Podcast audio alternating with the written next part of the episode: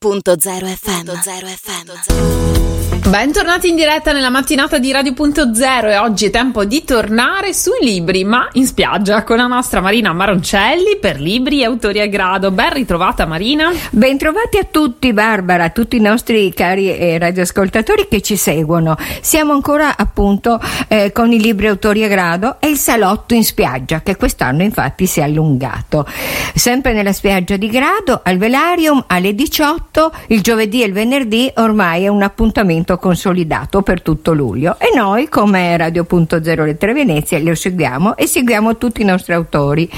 Intanto eh, cominceremo con l'appuntamento di venerdì 15 luglio, dico venerdì perché così sappiamo che è dopodomani, parlando di Venezia. Venezia è una storia di mare e di terra e con chi? Di nuovo Venezia mi direte? Sì, certo, con Alessandro Marzomagno che è, eh, è stato eh, un, naturalmente un grande cronista, è un grande cronista veneziano e naturalmente eh, ama molto la sua città, si è laureato in storia veneta all'Università all'Università di Venezia, vive e lavora tra Milano e Trieste, ha insegnato, ha pubblicato una quindicina di libri e, e continua, e continua a, a darci delle emozioni e ai nostri microfoni. Buongiorno professore. Buongiorno, buongiorno, grazie per il professore, ma non sono professore. Ecco, io mi, ero in dubbio non, non tra il dottore e il professore, vado allora, sul dottore. Io sono, sono un cronista,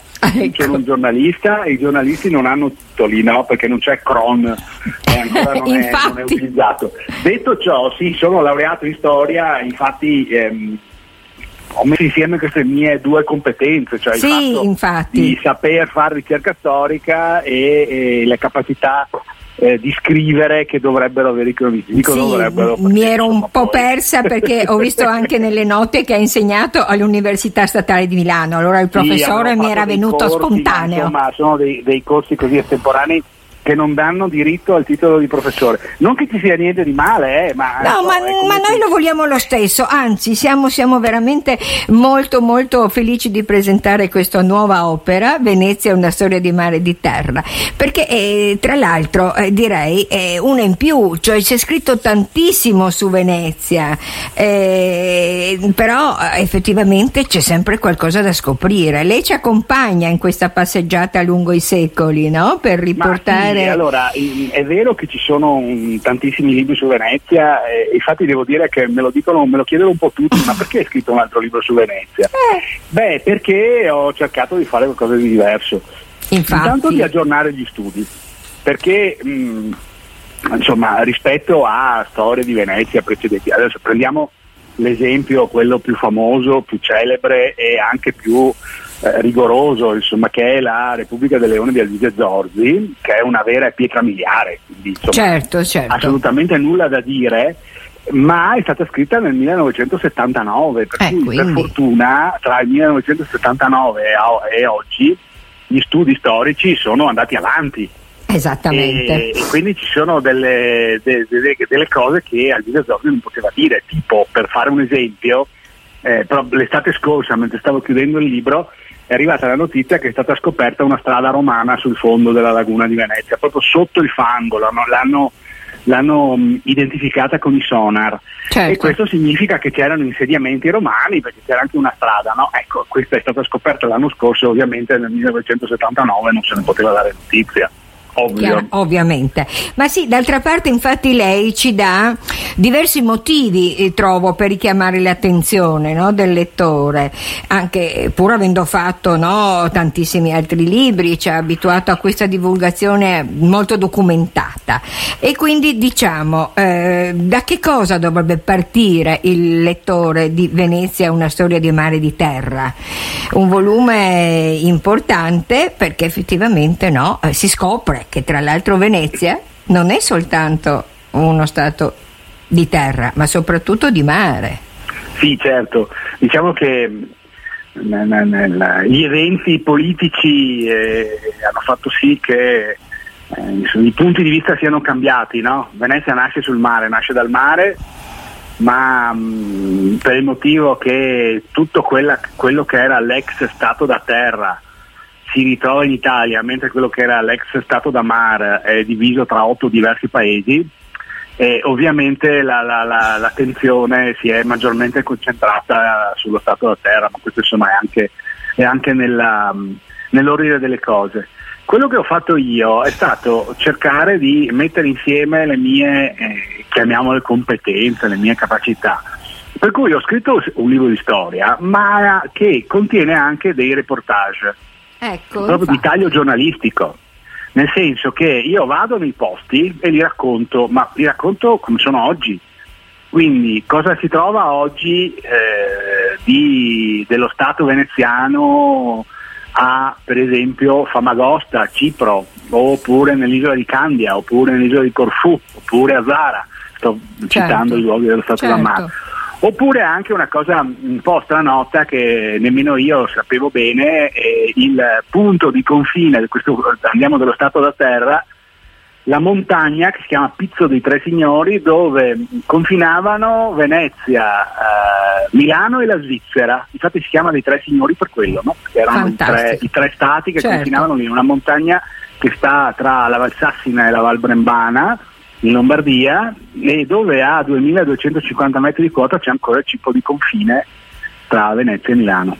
Ma sì, infatti, benissimo. D'altra parte eh, si scoprono un sacco di cose, ci sono 15 capitoli, vorrei dire, e tra l'altro eh, ogni capitolo, come diceva lei, c'è un focus contemporaneo, quindi questo reportage, come lo definisce lei, no? Si parla e si parte anche da- dai patriarcati di Aquilea e Grado, mi sembra. Sì, certo, perché c'è anche un capitolo che proprio è eh, la, la cui ambientazione parte da grado, Ecco, perché c'è stata questa secolare lotta tra i due patriarcati, no? uno filo imperiale e uno filo veneziano, con sorti alterne. Alla fine hanno vinto i veneziani, quindi ha vinto grado. E, e quello che a me interessava sottolineare è che eh, Grado era una possibile Venezia alternativa.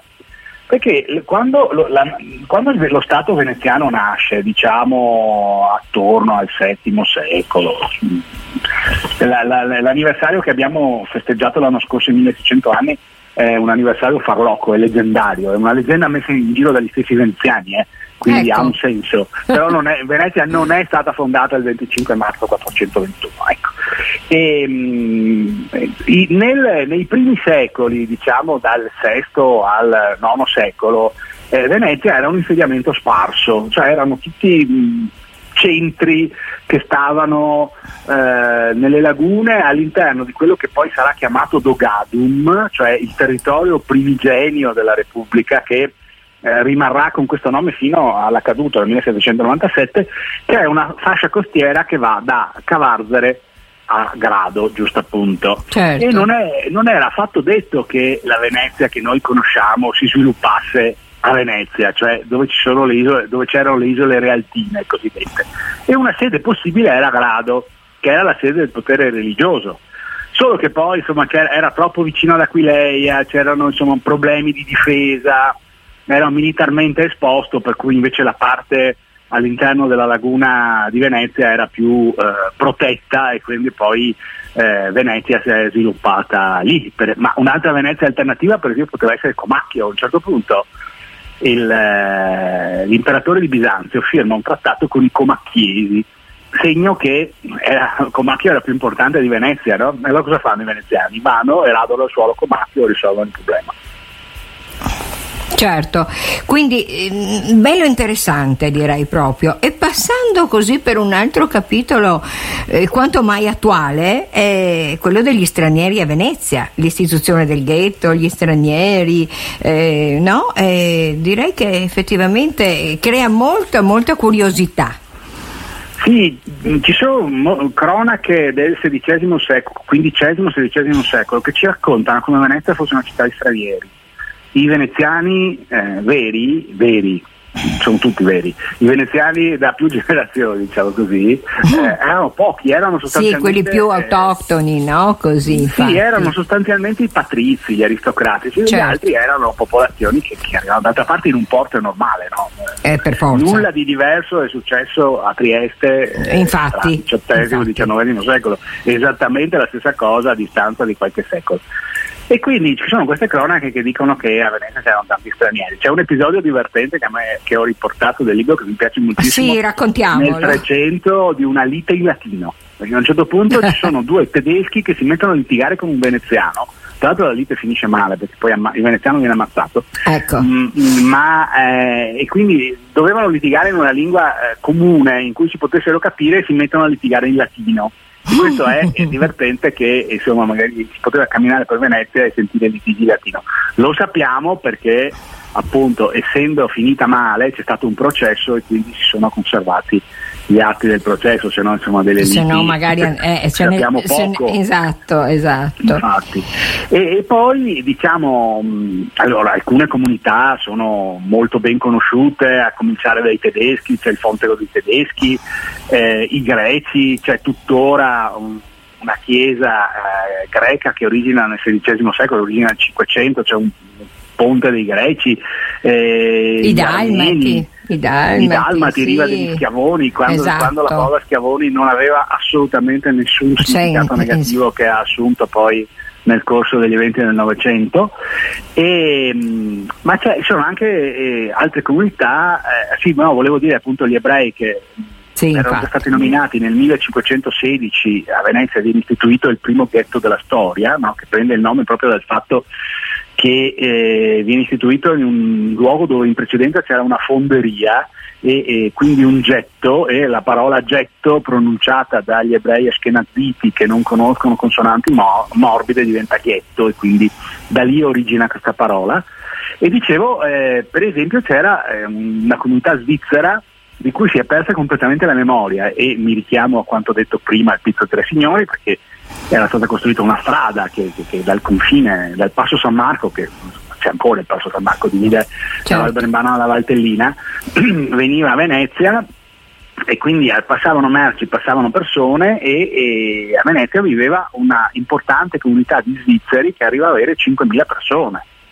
Tanti, tanti, erano tanti quanti gli ebrei, anche gli ebrei al, al loro massimo erano 5.000.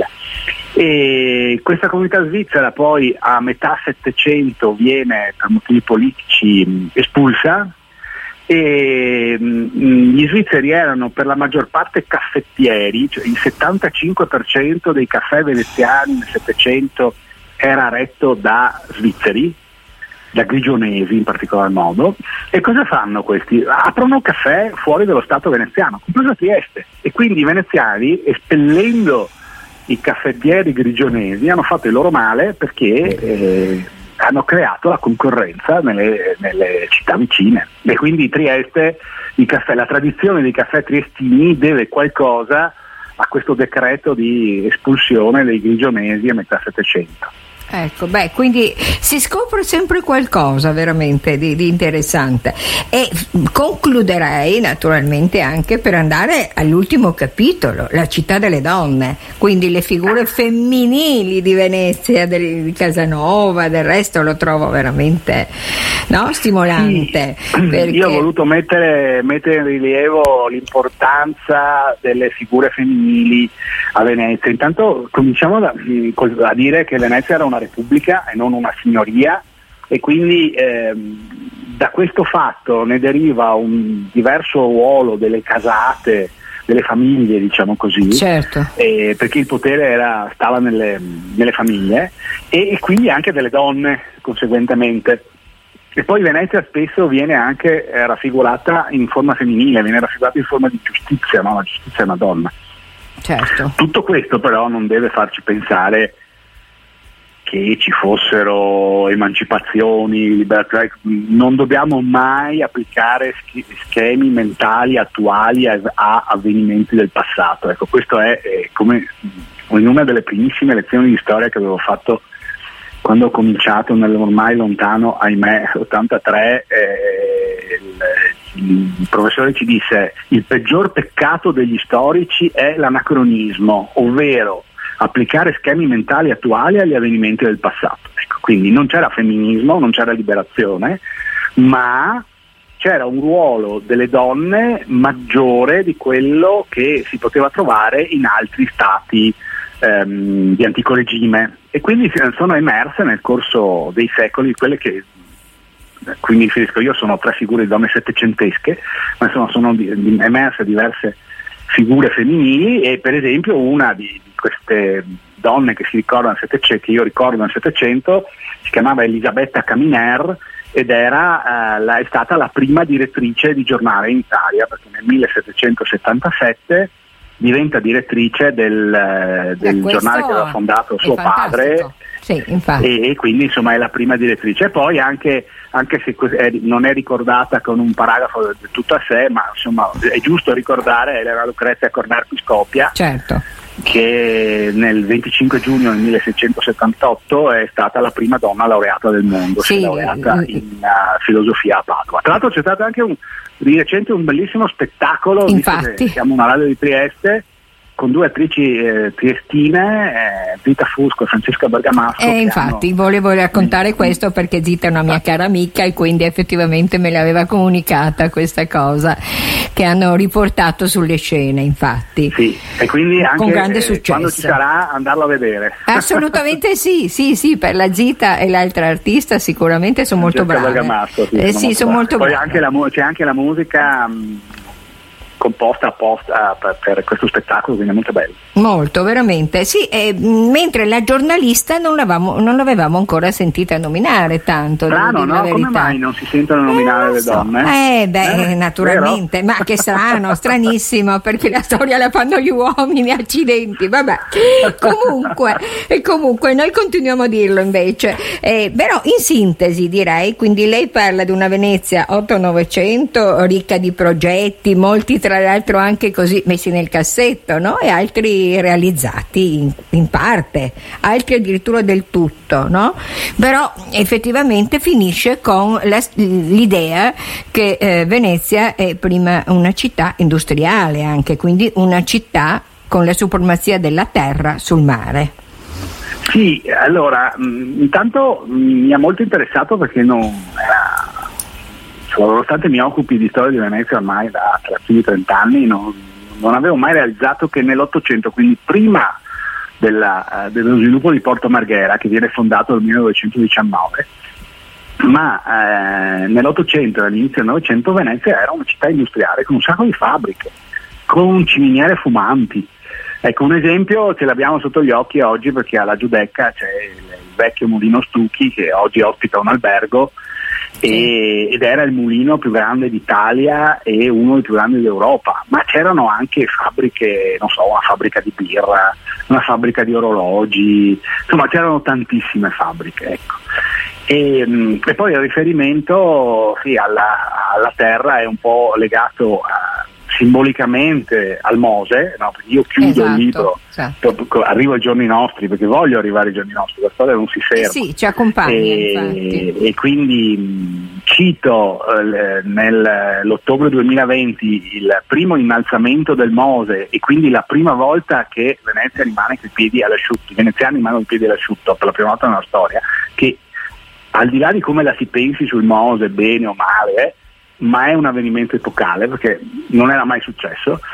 E, e, e il Mose però è anche il simbolo della vittoria della terra sul mare, perché tutta la politica idraulica della Serenissima, quindi qui andiamo indietro nei secoli, con la deviazione dei fiumi, gli scavi dei canali, tutte queste cose qui, era eh, fatta per difendersi dalla terra, perché il nemico era la terra, la terra rischiava di imbonire la laguna e Venezia poteva fare la fine di Ravenna. Ravenna era in età romana un porto, adesso dista 12 km dal mare. Sì, allora certo. per evitare bisognava allontanare la terra.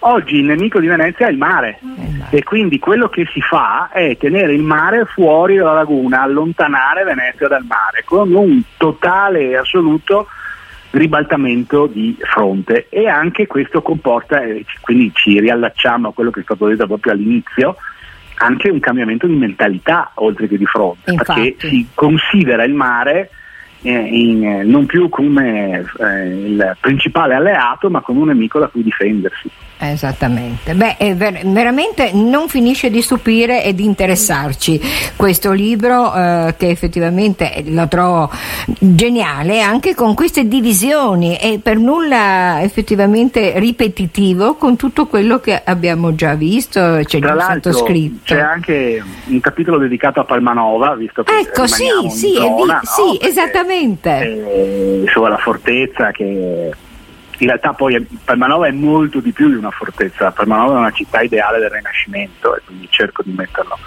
in, eh, in rilievo e appunto quindi grado Palmanova e E poi Aquileia, considerando- ecco, infatti, sì. infatti e anche la vicinanza eh, la vicinanza anche Zara no? che insomma comunque Ah è una sì, assolutamente. cui, mm, continuano ad esserci eh, molte, Molte analogie, sì, sì, sì, sì. Infatti, quindi Venezia è una storia di mare e di terra, continuo a dirlo, venerdì 15 luglio al Velarium della Spiaggia alle ore 18 insieme ad Alessandro Marzio Magno.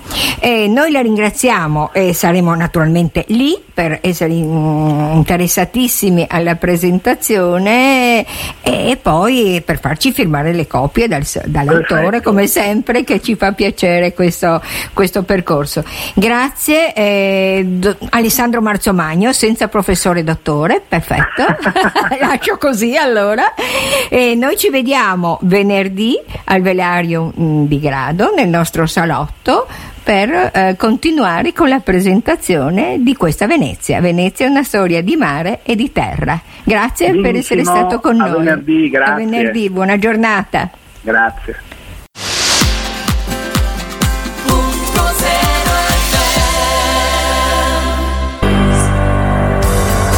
E torniamo ancora una volta in diretta per parlarvi di libri autori a grado. Marina, abbiamo un altro ospite, andiamo a scoprirlo. Eh sì Barbara, perché dobbiamo passare a giovedì 14 luglio, quindi domani, domani eh, per libri autori a grado nel velarium della spiaggia appunto di grado alle 18, una vita per Pola, quindi Stefano Zecchi. Stefano Zecchi, eh, filosofo, scrittore, opinionista italiano, già professore ordinario di estetica presso l'Università degli Studi di Milano, è stato anche assessore alla cultura e al Comune di Milano ed è un nostro amico perché più di qualche volta anche lui ha presentato i libri a grado e- ed è una cosa veramente di una sensibilità straordinaria che il 10 febbraio eh, di quest'anno, proprio per celebrare la giornata del ricordo, è uscita una storia emozionante, drammatica, ricca di avventure e il primo romanzo a fumetti, tra l'altro, questa graphic novelle, Una vita per Pola, con l'adattamento in sceneggiatura di Federico Goglio e i meravigliosi disegni di Giuseppe Botte. Abbiamo ai nostri microfoni Stefano Zecchi. Buongiorno professore. Lo proviamo a richiamare, è il bello della diretta, ma io eh, continuo eh, appunto a raccontarvi perché questo romanzo, quando ci batteva forte il cuore, è particolarmente importante per la nostra zona, per Trieste, per la nostra storia, perché è dedicato all'esodo istriano. Eh, questo graphic novel, tra l'altro semplice, diretto, immediato anche nella visualizzazione, verrà diffuso nelle scuole e questa è la cosa straordinaria per una storia che naturalmente eh, si è conosciuta poco perché eh, riporta l'attenzione del grande pubblico e quindi anche Benissimo, io eh, stavo raccontando, professor Zecchi, che questo adattamento Ma io vi ho, vi ho sentito molto bene Grazie. anche di questa bella presentazione che mi avete fatto. Grazie. Purtroppo Non mi sentivate, ma io ho sentito molto bene, mi avete trattato molto molto bene. Beh, come si merita, anche perché il grande pubblico della nostra radio, delle nostre zone, è molto sensibile a questa catastrofe che c'è stata nel confine, nei nostri confini, no? E tra l'altro una pagina rimossa nella memoria nazionale. E- Certo. ed è molto bello, stavo appunto continuando a dire quando lei non ci sentiva, oppure noi non la sentivamo, anzi. No, eh, no, ho sentito bene. Ecco che effettivamente eh, verrà anche divulgata nelle scuole, proprio questo graphic novel pubblicato in occasione della giornata del ricordo. Sì, sì, Quindi così. eh, io devo dir- chiederle, dopo tanti libri di filosofia, saggi di estetica, romanzi storici, un fumetto, ma una grande novità. Beh, dunque, intanto questo eh, fumetto nasce da un libro che eh, avevo pubblicato ormai, ormai 10-12 anni Eh fa, sì. quando, ci, quando ci batteva forte il cuore, appunto ambientato a Pola, la storia di un eh, papà, di una mamma e di un bambino che sono costretti a sopportare le angherie di quel periodo da parte degli slavi e la fuga. Ecco, eh, io poi ho continuato a scrivere eh, altri due romanzi su questi temi dell'Adriatico orientale, uno ambientato a Fiume, un altro ambientato a Ciare e mi ero fermato lì. Poi c'è stata appunto questa proposta, che io ho proposta di un graphic novel che eh, in inglese è nobilita, ma in realtà fu- sono fumetti e noi abbiamo una grande tradu- tradizione fumettistica.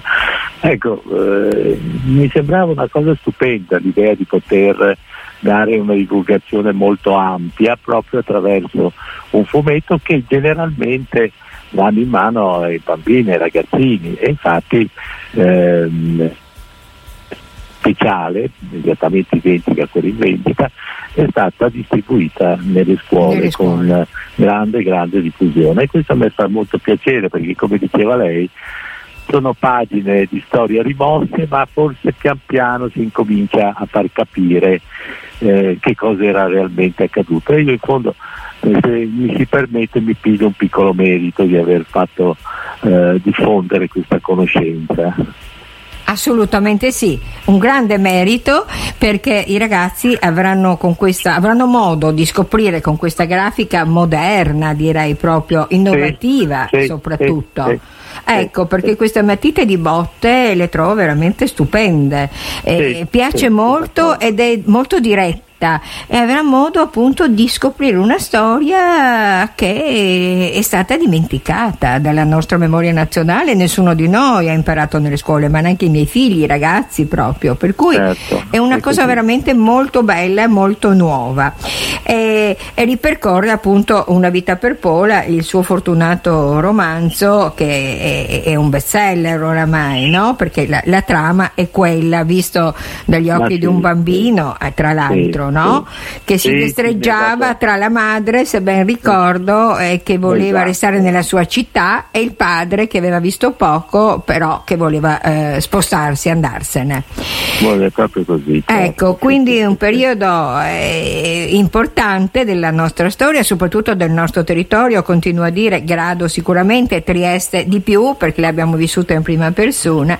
È inutile eh, chiederle, eh, che naturalmente le è piaciuto, è stato molto onorato immagino di essere relatore delle- nelle giornate del ricordo, perché è una storia Ah, sì. importante. Certamente, certamente.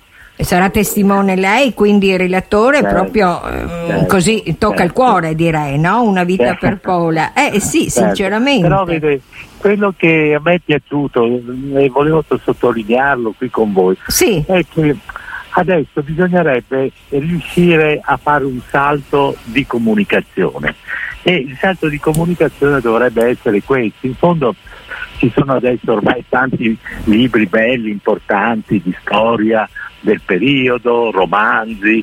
Adesso bisognerebbe passare vede, a forme molto più eh, immediate di comunicazione con quegli eventi. Questo è il motivo per cui mi è piaciuto molto impegnare ehm, me stesso, diciamo così, in questo progetto di fumetto. Bisognerebbe fare dei film, bisognerebbe Certo. dei serie te- televisivi, cioè ricreare un'epopea di quel periodo, perché è proprio quello che in fondo oggi manca di più, cioè una storia che racconti davvero attraverso le emozioni, non soltanto attraverso, che sono importantissime, le descrizioni storiche, oppure anche attraverso una narrativa metafiction, metareale come ho fatto io. Ecco, adesso io credo che proprio per onorare quei tempi e la memoria di quei tempi così maltrattata, eh, diciamo pure mistificata, sicuro. bisognerebbe avere il coraggio, perché tale è, sta- tale è di proporre al grande pubblico della televisione, del cinema,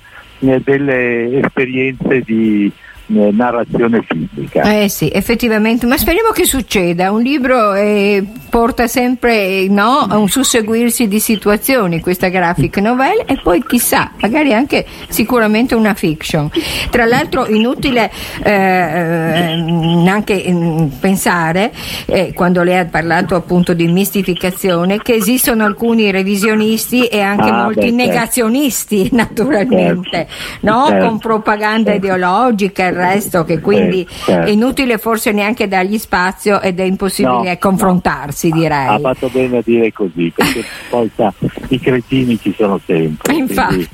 eh, fa parte della, di una comunità democratica accettare anche la persona in malafede, questo eh, deve, essere, deve, essere, chiaro, purtroppo è così, eh, noi viviamo grazie a Dio in una società democratica che ammette anche queste sì, queste perversioni, diciamo, ma noi non le vogliamo mettere assolutamente in rilievo. Eh, vogliamo mettere certo. in rilievo invece questa storia, questa storia a fumetti, come ho detto io, ma appunto graphic novel è anche molto molto bello, molto chic dirlo. Sì, sì, sì, una vita per Paula eh, che lei presenterà e noi ci saremo, ci saremo come sempre, saremo vicino a lei e, e avremo il piacere di farci firmare le copie di questo meraviglioso meraviglioso libro che è stato illustrato con i disegni di Giuseppe Botte, quindi Una vita per Pola, domani, eh, giovedì 14 luglio, al Velarium della Spiaggia alle ore 18. Ci saremo tutti, grazie per essere stato con noi, professor Zecchi. A domani. Grazie a voi, grazie a domani, allora arrivederci. Arrivederci. Grazie.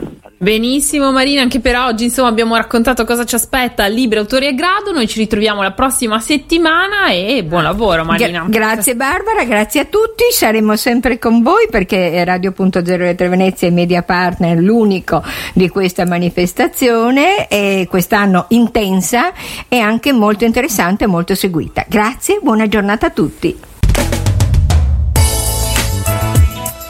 Radio.0, la miglior radio del Friuli Venezia Giulia.